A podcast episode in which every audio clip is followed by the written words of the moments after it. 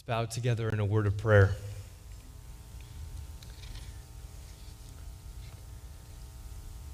Oh, Father, it is indeed marvelous and wonderful beyond description that you would love us. Father, our hearts are stained with sin. We could not earn our way to you. We had no righteousness of our own. We were your enemies. And yet, at the right time, Christ died for the ungodly. Father, we want to rejoice in that wonderful truth for all of eternity. I pray that those gospel realities would sink into our souls afresh this morning. And I pray as we consider your word and apply them to issues of our day, that you would give us wisdom, discretion, and love for our neighbor. We pray in Christ's mighty name. Amen. Well, this week we are beginning a new sermon series as we begin our fall uh, ministry year here. And this series will not be too long, it'll be about six weeks or so. But it's a series that we needed to do. This series will be a tag team effort between myself and Pastor Luke Ree we are compelled to discuss the issues surrounding what is called social justice because we can no longer avoid them. They are mainstream all around us. But they're not only front and center in our culture, they're making significant headway and they are front and center in the evangelical church as well. Social justice is the topic of conversation in most publishing houses, most Christian periodicals. It's found its way into conversations in every major denomination. And I believe that it's not too far off to say these are issues that have made their way uh, into your home conversation. You've no doubt talked about these things that are making headlines. You've had discussions around the dinner table. Things such as the LGBTQ movement, the transgender debate, and the distinction between sex assigned at birth and chosen gender.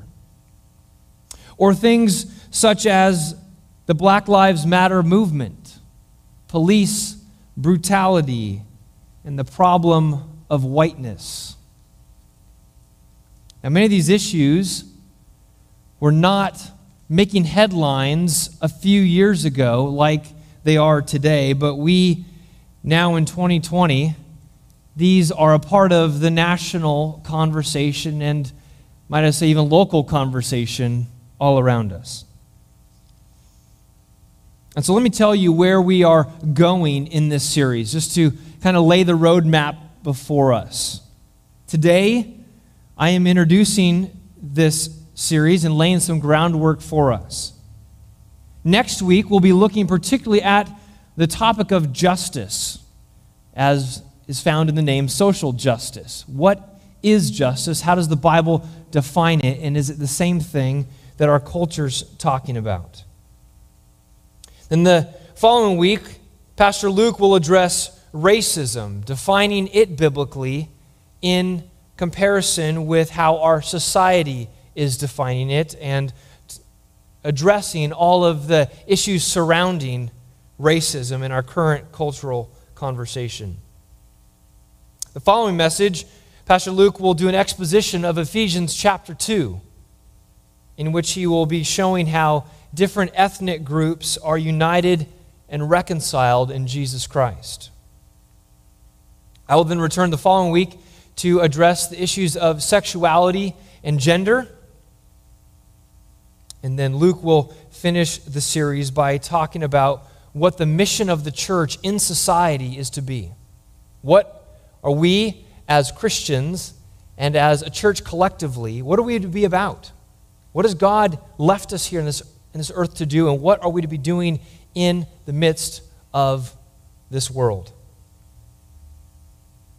Now, some of you may be thankful that we're addressing these issues. You've had many conversations about them, and you're looking forward to an evaluation from a biblical standpoint. Others of you may be still scratching your head and wondering why we may be taking time to do this. And so, what I want to do this morning is address the goals that we are hoping to accomplish as a result of this series. Particularly, we're going to look at four goals that Luke and I are hoping to accomplish in the, as a result of this sermon series. And so let's, let's begin to look at these each individually, hopefully, give you some understanding and uh, where we're going and why we're addressing these issues. The first goal that we have is that we would think biblically about cultural issues. That we would think biblically about cultural issues. And this brings us to the issue of worldview. Some of you may be very familiar with that kind of terminology, worldview terminology. Others of you, maybe not so much. It simply states this that everybody has a worldview. It is the lens by which they see the world and which they interpret the world. A worldview is composed of the ideas and beliefs that enable people to make sense of the world around them. Therefore, because everyone has a worldview, a way that they see the world, every single cultural product, everything that people create or produce, is the product of a worldview. Every YouTube video, every Facebook post, every Netflix show, Every podcast, every book, every news article or broadcast comes from a particular worldview. There's underlying beliefs and ideas that filter into that, those cultural products. There is no such thing as neutral, a worldview free sort of cultural product. And here's the thing that we need to realize as Christians is that every single worldview either is comes from the position of belief or unbelief. Either trust in the true living God or a rejection of the true living God. You can't stand in the middle between belief and rejection or belief and rebellion. There's no neutrality. There's no one foot on one side of the line, another foot on the other side of the line. There's either a worldview that confesses Jesus is Lord, or there's a worldview that confesses I am Lord. And so, the Bible declares that at the core of every single worldview is a religious commitment, even for those who claim to be religious or atheist. They confess themselves as Lord. There is some sort of worship and subservience. And so the Bible paints a picture in which there's no neutrality. There's no gray areas here. There's light or dark. There's belief or unbelief. There's no middle ground. Now, the vast majority of information and entertainment that we digest on a daily basis is created by those who have an unbelieving worldview.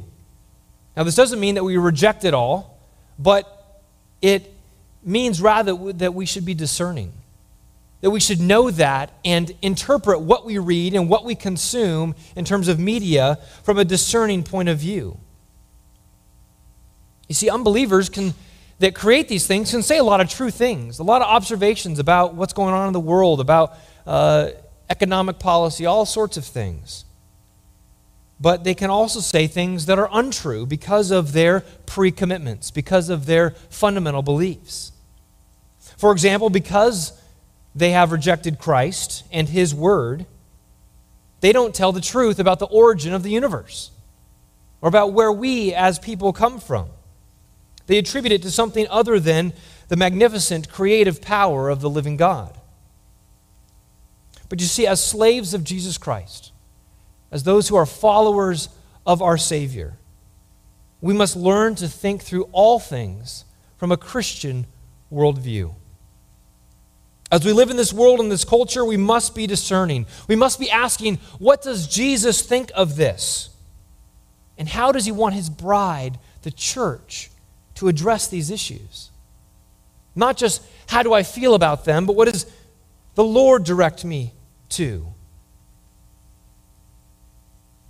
And so, as it relates to the issues of social justice, we want to help you navigate this terrain Christianly from a Christian biblical perspective.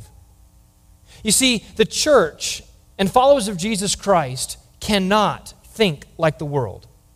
We cannot address things in our society, in our lives, like the world addresses them. Because that would be taking on the fundamental pre commitments and worldview of those who have rejected Christ rather than saying, No, Jesus is Lord, and I'm going to live out of that. We must start there. Now, there may be much that we overlap and agree upon with an unbelieving world, but fundamentally, we have a different philosophical basis for our beliefs, namely the lordship of Jesus Christ. And therefore, as followers of Jesus, we must think like the Lord. The scriptures tell us, as believers in Jesus, that we have the mind of Christ. 1 Corinthians 2, verse 16. 2 Corinthians 10, verse 5 says that we're to take every thought captive to obey Christ. And as we looked at last week in 1 Peter 1, verse 13, our minds must be prepared for action. We've got to engage our minds and think about things well. So, how do we think like Christ in this current cultural moment? Well, He gave us His word to do just that. That's why we must be thinking biblically. His word is sufficient to communicate the mind of God. In the scriptures, he has revealed all that we need for life and godliness. 2 Peter 1, verse 3. And this is why we've entitled the series Social Justice and the Bible. We want to think biblically about these issues. Now, there are two primary categories of responses that I see among Christians as it relates to these current issues. On one side, I see what I've entitled annoyance. Annoyance. On the other side, I see what I've entitled compassion. Again, I'm talking about the church, I'm talking about Christians here. On the annoyance side, Christians are growing tired of everything being about social justice. It's now in politics, it's in sports, it's in their workplace, it's everywhere. And while they have an appetite for some discussion, they're now way past that and just kind of annoyed that it keeps coming up. Now, the problem with this annoyance position is that it often lacks the sympathy for those who are truly hurting. It often lacks a desire to listen to people's stories, to hear about their experience. And even when that experience and story is told, it can often be dismissive. And while there must be a robust discussion about these issues before us, Christians must have a heart for people. We must not grow calloused to the needs around us. We see sin on an individual level, we see sin on a societal level. And we must learn to have hearts that grieve over sin wherever we see it, grieve over the effects of sin wherever we see it, and not gloss over it. All the ways that sin affects this world should break our hearts. You know, that's the annoyance side. If we, on the other side, many Christians today become concerned about the issues of social justice uh, out of compassion for people. They have a big heart. They hear about people that are hurting. They hear people crying out and they want to do something. They want to come alongside them. They hear about injustices and, and pain and prejudice, and they, and they want to wrap their arms around them and help be a part of the solution to change those things. And that impulse is good. Having heart and compassion, I just talked about that. But our Christian impulse cannot end at compassion. Our, our, our Christian impulse cannot be encapsulated completely only in compassion. Our heads must be engaged as well as our hearts. We must discern, for example, what true love is. We want to love our neighbor, we want to love these people. Well, what does true love really look like? We must discern between what people want and what they need. Those, there can be a big difference, as we know often with our children, what they want and what they need. We must discern between truth and error. We must know what is right and what is wrong. We must discern between emotional arguments and rational ones, ones that simply appeal to how somebody feels versus those that have substantive arguments behind them. We must learn to listen and learn to speak with grace. And see, I believe that many who come and approach these issues from a heart of compassion, they sit and they listen and they absorb and they want to hear what, the, what these hurting people have to say. And unfortunately, they often end up adopting and imbibing many of the world's ideologies in that process. In an effort to address the wrongs in society, they end up walking down an unbiblical path.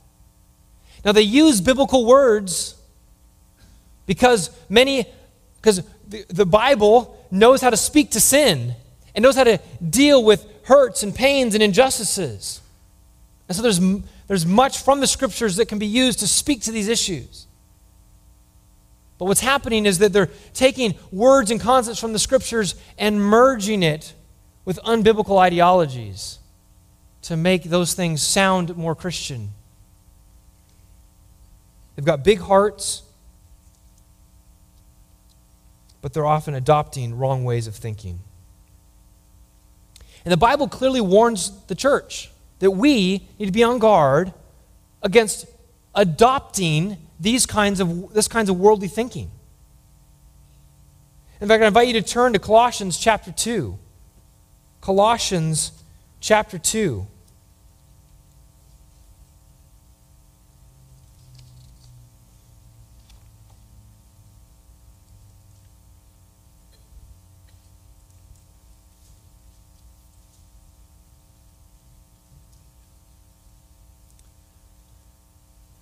Colossians chapter 2, I'll start in verse 6. Paul writes, Therefore, as you received Christ Jesus the Lord, so walk in him, rooted and built up in him, established in the faith, just as you were taught, abounding in thanksgiving. Verse 8 See to it that no one takes you captive by philosophy and empty deceit according to human tradition, according to the elemental spirits of the world, and not according to Christ. This warning here in verse 8 alerts us to the reality that it's possible for Christians to be taken captive it's possible for Christians to be taken captive. His concern here, as we saw in verses 6 and 7, is that these believers would be rooted in Christ. That just as their roots were there, they continue to grow up in Him, see, receiving their nutrients and life from Christ. But he recognized that there's a threat to that. There's a threat, and that is that they could be taken captive in their minds to ideas and philosophies that are not according to Christ. You know, it's been said that discernment is not just discerning between right and wrong, but it's discerning between right and almost right. Right and almost right. Because you see, that almost right, even though it looks good, smells good, a lot of things might seem good about it, at its core, it's fundamentally not according to Christ. That's where our discernment needs to be picked up. That's what we need to see. Now, as we go through the series, we will document how some evangelicals are being taken captive in this area. Now, our goal is not to simply name call and put people down, but to enable you to be alerted to what to listen for What is almost right, but isn't right? And we're not saying that people that may be taken captive in a certain area are not Christians or that they've abandoned the faith or that everything they've ever said or, or written is unbiblical. We're simply addressing the concerning trends out there in these particular areas. So, this is our first and really uh, one of our major goals of this series is to help all of us to think biblically about cultural issues, particularly these, these issues that are confronting us every single day. But the second goal, the second goal for us is that we would unify on the truth of the Bible. That we as a church, Foothill Bible Church, would unify on the church or on the truth of the Bible. And no doubt within our congregation, we have people who take different positions on these issues. Some of the differences may simply be slight differences of nuance, different, differences of emphases. But others, there may be more significant difference. And choosing to act in different ways, post different things on social media and whatnot. But here's the thing we as a church, as we think about these issues, as we seek to discern them biblically, must seek to strengthen the bonds that tie us together. We cannot allow these issues that are dissecting and splitting apart a society to split apart our fellowship. Because you see, we as a church must be united around the things that matter, around doctrine, around the truth. It is the, the doctrine that binds us together. We believe Jesus is the Son of God, slain on our behalf. We believe it is His blood that cleanses us from all sin. It's His blood that unites us together in one body. These are truths that have brought us together and keep us together, friends. We cannot forget that. Because you see, one of the results of this social justice movement is that it divides people into different identity groups. And it pits those groups against one another. Perhaps you've heard these pitted against each other oppressor and oppressed, rich versus poor, transgender versus cisgender, male versus female, black versus white, gay versus straight. These are categories that are being made all the time and are seeking to have people identify into these groups and to split off away from one another, identifying with their particular group. And these divisions threaten to divide relationships in our homes and in our church if we're not thinking about what binds us together biblically. In the church, we identify with each other not because of some outward identifying markers, not because of some social class, not because of anything other than our unity in Jesus Christ. That Jesus binds us together. Our unity is spiritual, and that unity supersedes any and all differences. Amen? That is what brings us together as a church. And our prayer is that as we evaluate the social justice movement through a biblical lens, that our bonds would continue to be strengthened that even as we might have robust discussion and maybe even have differences of opinions on certain issues, that we would come back at the end of the day to what unites us together, not to what maybe draws us apart. I want you to flip to Ephesians. Go back a couple books to Ephesians chapter 4, if you were already in Colossians. Ephesians chapter 4. Just be reminded be reminded of our unity here again.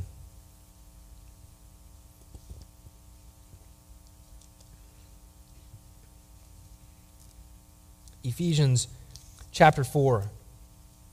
Start in verse 1. Paul writes, I therefore, a prisoner for the Lord, urge you to walk in a manner worthy of the calling to which you've been called, with all humility and gentleness, with patience, bearing with one another in love, eager to maintain the unity of the Spirit in the bond of peace. There is one body and one Spirit, just as you were called to one hope that belongs to your call one Lord, one faith, one baptism, one God and Father of all, who is over all and through all and in all. Stop there. The point I want you to see here is number one, that unity in the church, verse 3, he says, eager to maintain the unity of the Spirit and the bond of peace, flows out of us living gospel centered lives. Verse 1 says that he urges us to walk in a manner worthy of the calling to which we've been called. What is that calling? He's defined that in chapters 1 through 3. It's the call of the gospel. It's the fact that Christ has called us and set us apart unto his own. And therefore, because of the work of the gospel in our lives, we should then be eager to maintain the unity of the Spirit and the bond of peace. Living gospel centered lives should result in a unified church. But secondly, the thing I want you to notice here is that unity in the church is founded upon common doctrine. Common doctrine. We see this in verses 4 through 6, where he's emphasizing the oneness, right? One body, one spirit, uh, one hope, one Lord, one faith, one baptism, one God and Father of all. We come together on these issues, on who the triune God is, on what he's done. And therefore, we find our unity. And thirdly, as we've seen in verse 3, unity in the church must be eagerly maintained. Eagerly maintained. Unity, what we can de- deduce from this statement is that if we aren't eager to maintain it, if we aren't actively seeking to maintain unity, that we can unravel. That that cords that tie us can begun, begin to fray and we can begin to splinter and to split. Unfortunately, the history of the church uh, has caused the term church split to be something that we've all voiced at one time or another in our lives. It's all too common. And therefore, unity in the church must be eagerly maintained.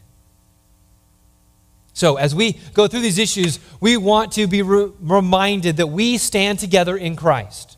It is His blood that blind, binds us together, and the gates of hell will not prevail against the building of the church. So we must be reminded of that. Our third goal in going through this, our third goal is that we would engage lovingly with family and friends.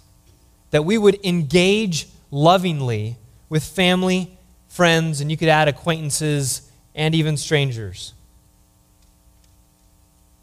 What is the foundation for this? Why do we engage others with a loving spirit? Well, the book of Genesis establishes the dignity of every human being when it declares that man is made in the image of God in Genesis 1, verses 26 and 27. God says, Let us make man in our image. And because God made man in his image, all people have intrinsic worth. From the moment of conception to the moment of natural death. From the moment of conception to the moment of natural death. This means that everyone we see, and even those we can't in the womb, are worthy of our care, compassion, and concern. No human lives are expendable. No one is more valuable than others because all are made in God's image. It's foundational to how we see the world. It's foundational to how we view each other, how we view those that show up on the nightly news and that we see as we scroll through our Facebook feeds. Our prayer, as Luke and I go through these issues, that we would grow in our love for fellow image bearers. That we would learn to have big hearts for those who, like us, are made in the image of God and are of equal worth and dignity. That we do not grow callous to any segment of society, that do we do not have hard hearts towards our neighbors, that we would love our neighbors as ourselves. We need to treat others with respect, even those who disagree with us, even those who are sinning, even those who are sinning against us. Jesus said, remember in Matthew chapter 5, verse 44, that we are to love our enemies and to pray for those who persecute us. And so the argument goes from the greater to the lesser that if we're to even pray and love for our enemies, then those who aren't really quite our enemies but just disagree with us, we should love them too. We should have big hearts. And so, friends, we must engage others. We must open up conversations. You see, this is not the time to sit back into our echo chamber with those who simply agree with us and to, and to simply uh, reaffirm what we believe. We need to engage in conversation, engage family members, friends, others in our body, in our small groups, talk through these issues. We might discover differences, but we need to lovingly engage those conversations and not avoid them. You see, our society is resorting to pulling into their respective corners and just start screaming at each other. And I think that we're all pretty fed up with that heightened screaming that just happens nonstop. Well, it can change with us. We can have loving conversations with those around us. We've got to recapture the practice of loving, respectful dialogue. So, how do we engage with people on such divisive topics? I want to direct our attention to two passages this morning. The first is in Titus, the book of Titus, chapter 3. These are important verses for us to remember. Titus, chapter 3.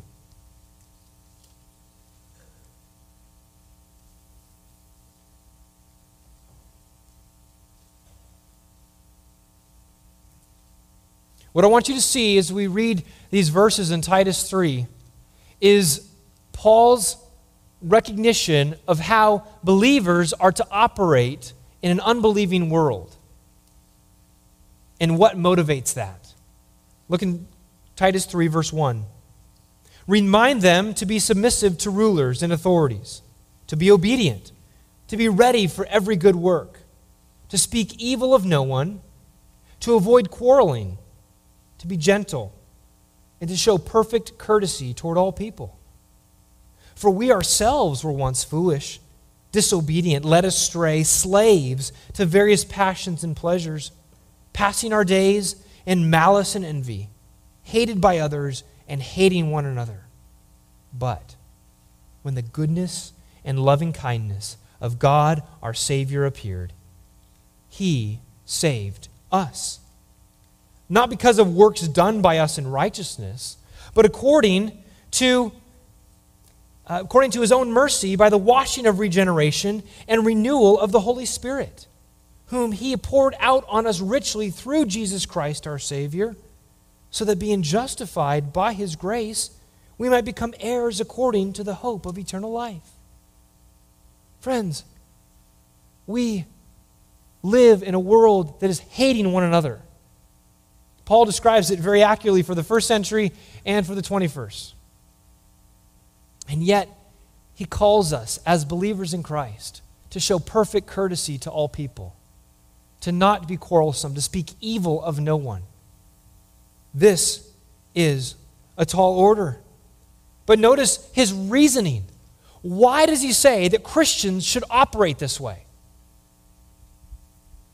Verse 3 says, For for we used to be of that. That used to be the way that we lived. We can understand why they're acting that way. We can understand why they're driven by their sin the way that they are.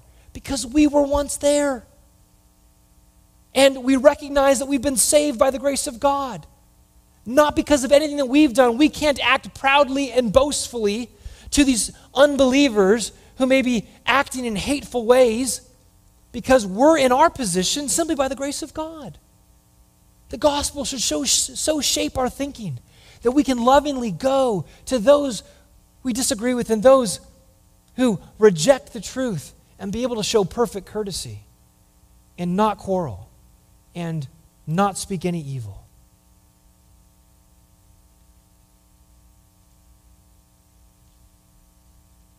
Let's look at second passage, James chapter 3. A few books to the right, James chapter 3. Because what we're talking about here in having conversations is our mouths, our tongues. And James 3 has a good warning, a good instruction for all of us on how we should be using our tongues. Let's begin in chapter or verse James 3, verse 5, the second half, where it says, How great a forest is set ablaze by such a small fire. And the tongue is a fire, a world of unrighteousness. The tongue is set among our members, staining the whole body, setting on fire the entire course of life, and set on fire by hell. For every kind of beast and bird, of reptile and sea creature can be tamed and has been tamed by mankind. But verse 8 no human being can tame the tongue. It is a restless evil, full of deadly poison. With it we bless our Lord and Father, and with it we curse people who are made in the likeness of God. From the same mouth come blessing and cursing. My brothers, these things ought not be so. Does a spring pour forth from the same opening both fresh and salt water? Can a fig tree, my brothers, bear olives or a grapevine produce figs? Neither can a salt pond yield fresh water. The exhortation here is clear that as redeemed people, we can't control our tongue in, in our own strength. James makes it clear no human being can control the tongue. We must rely upon the Holy Spirit to do that work in us. We know that left up to ourselves, our tongue can put us in a heap of trouble and cause lots of damage. Like sword thrusts, the Proverbs call it. We've all felt those sword thrusts from a tongue. We've all given those sword thrusts.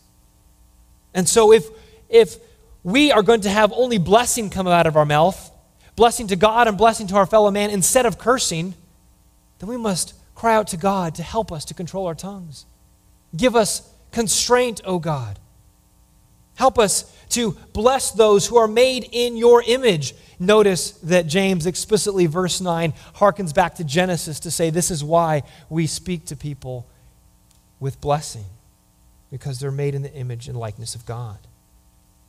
And as we look at these two passages about how we're to interact with others, we need to remember that these don't just refer to physical interactions, but also digital ones texting, social media, what we say, words we produce, all fall under this biblical instruction that we don't speak evil of anybody, that we are not quarreling, that we're showing perfect courtesy to all people. We must learn to have open dialogue with those around us. Christians are typically really good at making declarations that shut down discussion. And we just say things because we believe them to be true, and everyone else at the table kind of sits there going, Well, I don't really agree with that, but I'm not really sure how to, uh, to say that without this turning into a fireball of a dinner conversation. And, uh, and so we don't have any dialogue, we don't have any conversation. And I think it's because we're not very good at asking questions. We assume what other people might hold to. And so we need to be better at asking questions. I'm reminded of what my predecessor, Pastor David, would often say accusations harden the heart, but questions prick the conscience. We need to use, pull out the tool of the question to help us move conversation forward. And the Proverbs give us some good guidance on these. I want to remind you just of, of, of a few Proverbs for us. First is Proverbs 18, verse 13. If one gives an answer before he hears, it is his folly and shame. If one gives an answer before he hears, it is his folly and shame. We must be good listeners. I know I have grown and need to grow a lot more in this area of listening and asking questions, not making assumptions and declarations. Because you see, the answer or the, the response that we give to our friend, family, or stranger is going to be different if we listen carefully. We want to give the right word. We want to speak the truth, not just the right, the, the right truth, but the right truth in the right way. Speak truth in a way that's going to be helpful, that's going to win our friend or our family member. Remember Proverbs 25, verse 11, that says, A word fitly spoken is like apples of gold in a setting of silver. Words fitly spoken are like apples of gold in a setting of silver. Which is, is saying that the words that are spoken at the right time are beautiful, are valuable, it's rewarding, it's prized.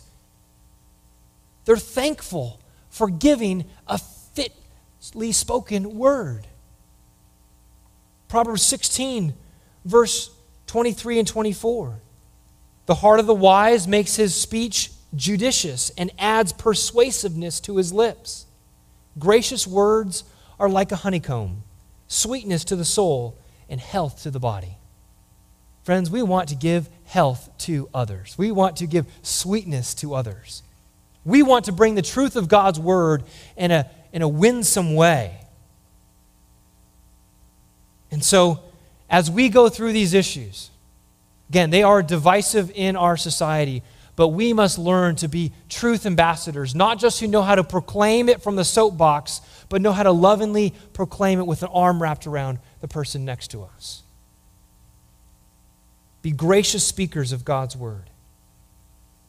Truth is good, but the whole package is, is grace and truth as embodied in Jesus Christ, right? Grace and truth. Well, this leads us to our final goal of the series. The final goal of what we're looking to accomplish and what we pray for would result as looking at these issues. And the form before is that we would trust in the sufficiency of God's word. Trust in the sufficiency of God's word. This world is clamoring for answers to the problems that, that surround us. People are protesting for change, they're rioting for change. And we need to know how it is that we need to go about bringing about the right change. How do we as believers think about this? What is the solution the Bible has to offer?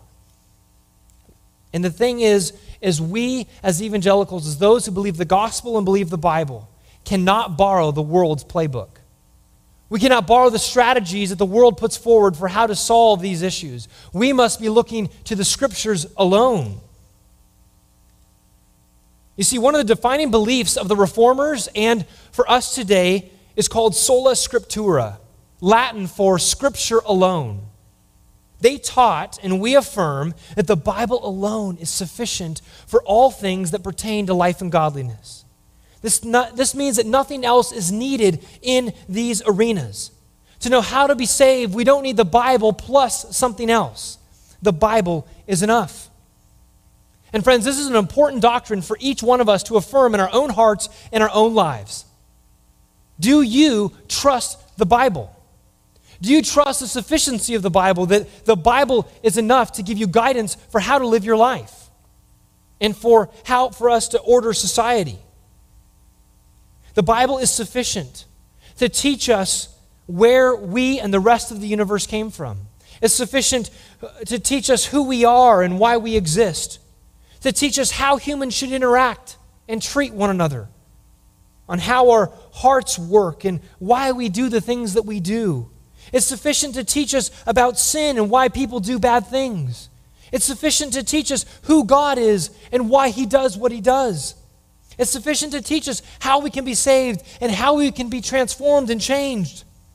And it's sufficient to teach us where our ultimate destiny lies. These are just a sampling of truths that the Bible is sufficient to teach us. But you notice it involves the areas of knowledge known as theology, the study of God, anthropology, the study of man, who we are, and soteriology, or salvation, how we can be saved. We must live out in our daily lives the belief and the doctrine in the sufficiency of Scripture. But there have been attacks upon the sufficiency of Scripture. Not everyone have believed it, and many within the quote unquote church have sought to introduce ideas and whatnot that, is, that has eroded the trust in the sufficiency of the Bible.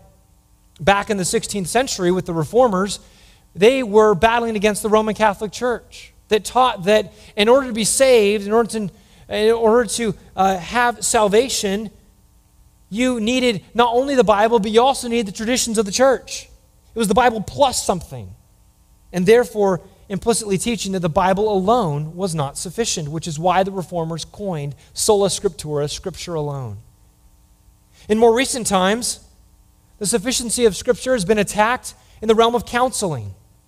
With the rise of, uh, rise of secular psychology, Christians began to doubt whether the Bible could really help them change. They began to look to secular philosophies of psychology to understand themselves, their history, and why they do what they do, rather than looking to the Bible for understanding who they are and why they do what they do.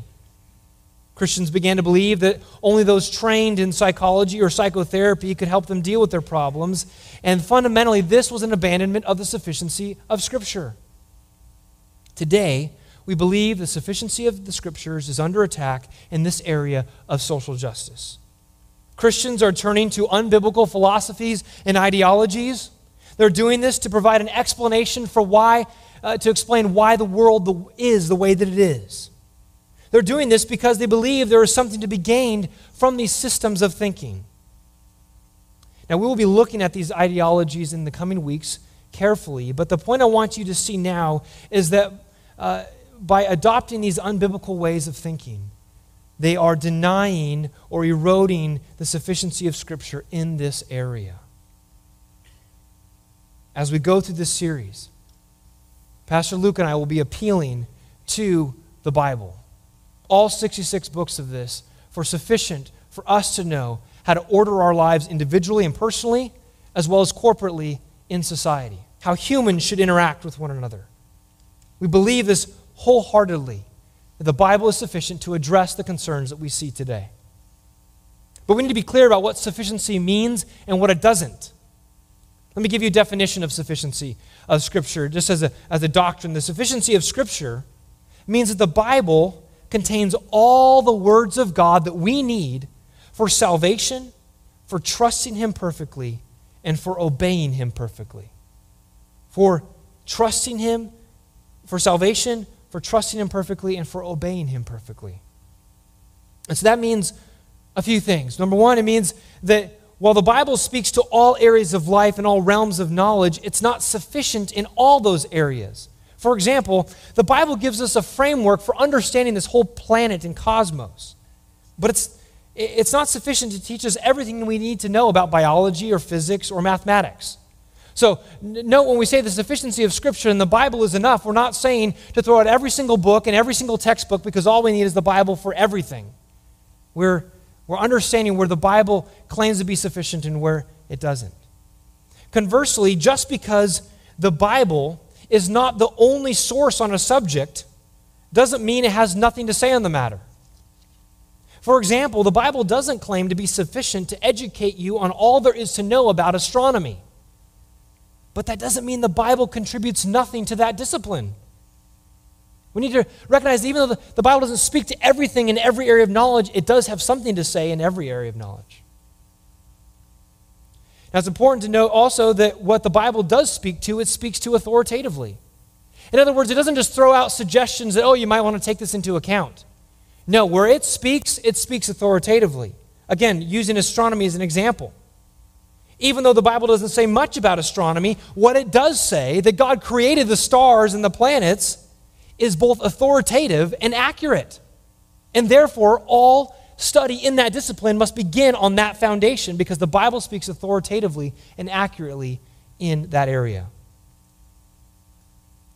And finally, as we clarify what sufficiency is and isn't, we must say that the Bible is sufficient not only in its explicit, its explicit statements, such as you shall not murder, but also in the conclusions that can be deduced from Scripture. Not just explicit statements, but also conclusions that can be deduced based upon principles. Theologian and author Joel Beeke put it this way, I think is, is so helpful to help us understand this. He writes The Bible does not address every conceivable moral situation in its laws, but sets forth principles of morality and wisdom, so that we, by the Spirit illuminated reasoning in the fear of God, may deduce God's will for us. We want to know what God's will is. And the Bible gives us the principles that we need to be able to figure out what God's will is in any given situation. That is what we must affirm when we say the sufficiency of Scripture. It tells us how we can live. The Bible is all that we need.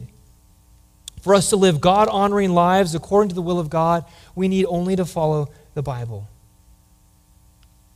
Author George Beeke again says this He says, The Bible is truly God's complete, God's complete moral and doctrinal instruction for the church.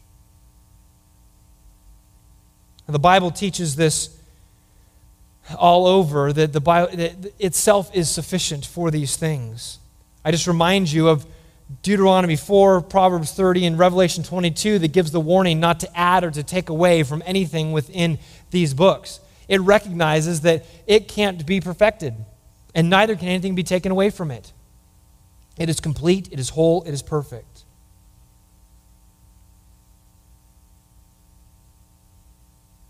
I just want you to take you to 2 Timothy, and this is the, the last place we'll turn this morning 2 Timothy chapter 3.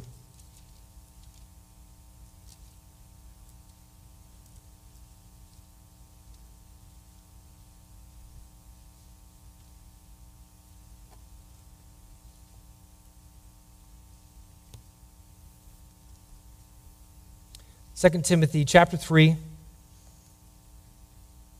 uh, in verse 14. Paul writing to Timothy, he says, But as for you, continue in what you have learned and have firmly believed, knowing from whom you have learned it, and how from childhood you have been acquainted with the sacred writings, which are able to make you wise for salvation through faith in Christ Jesus. All scripture is breathed out by God and profitable for teaching, for reproof, for correction, and for training in righteousness, that the man of God may be complete, equipped for every good work. Friends, we could spend a lot of time in this passage, but I just want you to recognize number one, that the, the scriptures were sufficient, able to, to, to bring salvation to Timothy. That's what Paul says, that you're acquainted with the sacred writings. These sacred writings are able to make you wise unto salvation. And then he goes on to say that these scriptures are God breathed, the product of God. He, is, he has produced these and therefore are profitable for teaching, for reproof, for correction, for training in righteousness.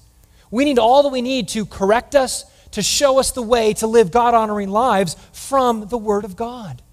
Friends, this is what we as Bible believing Christians must affirm and reaffirm in our hearts time and time again.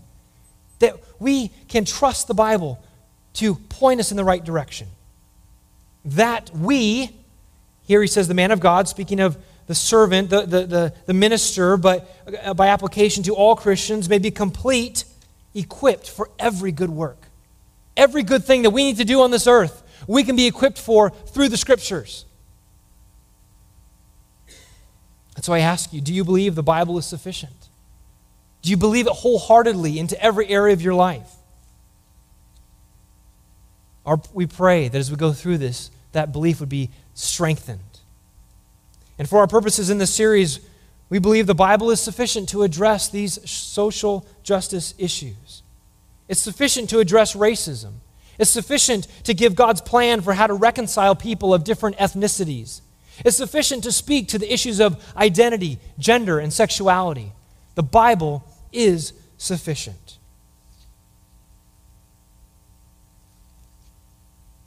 I'll end with a, with a quote from the great theologian of the 20th century, John Murray.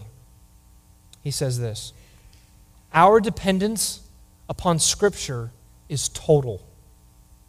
If Scripture is the inscripturated revelation of the gospel and of God's mind and will, if it is the only revelation of this character that we possess, then it is this revelation in all its fullness, richness, wisdom, and power that must be applied to man in whatever religious, moral, mental situation he is to be found.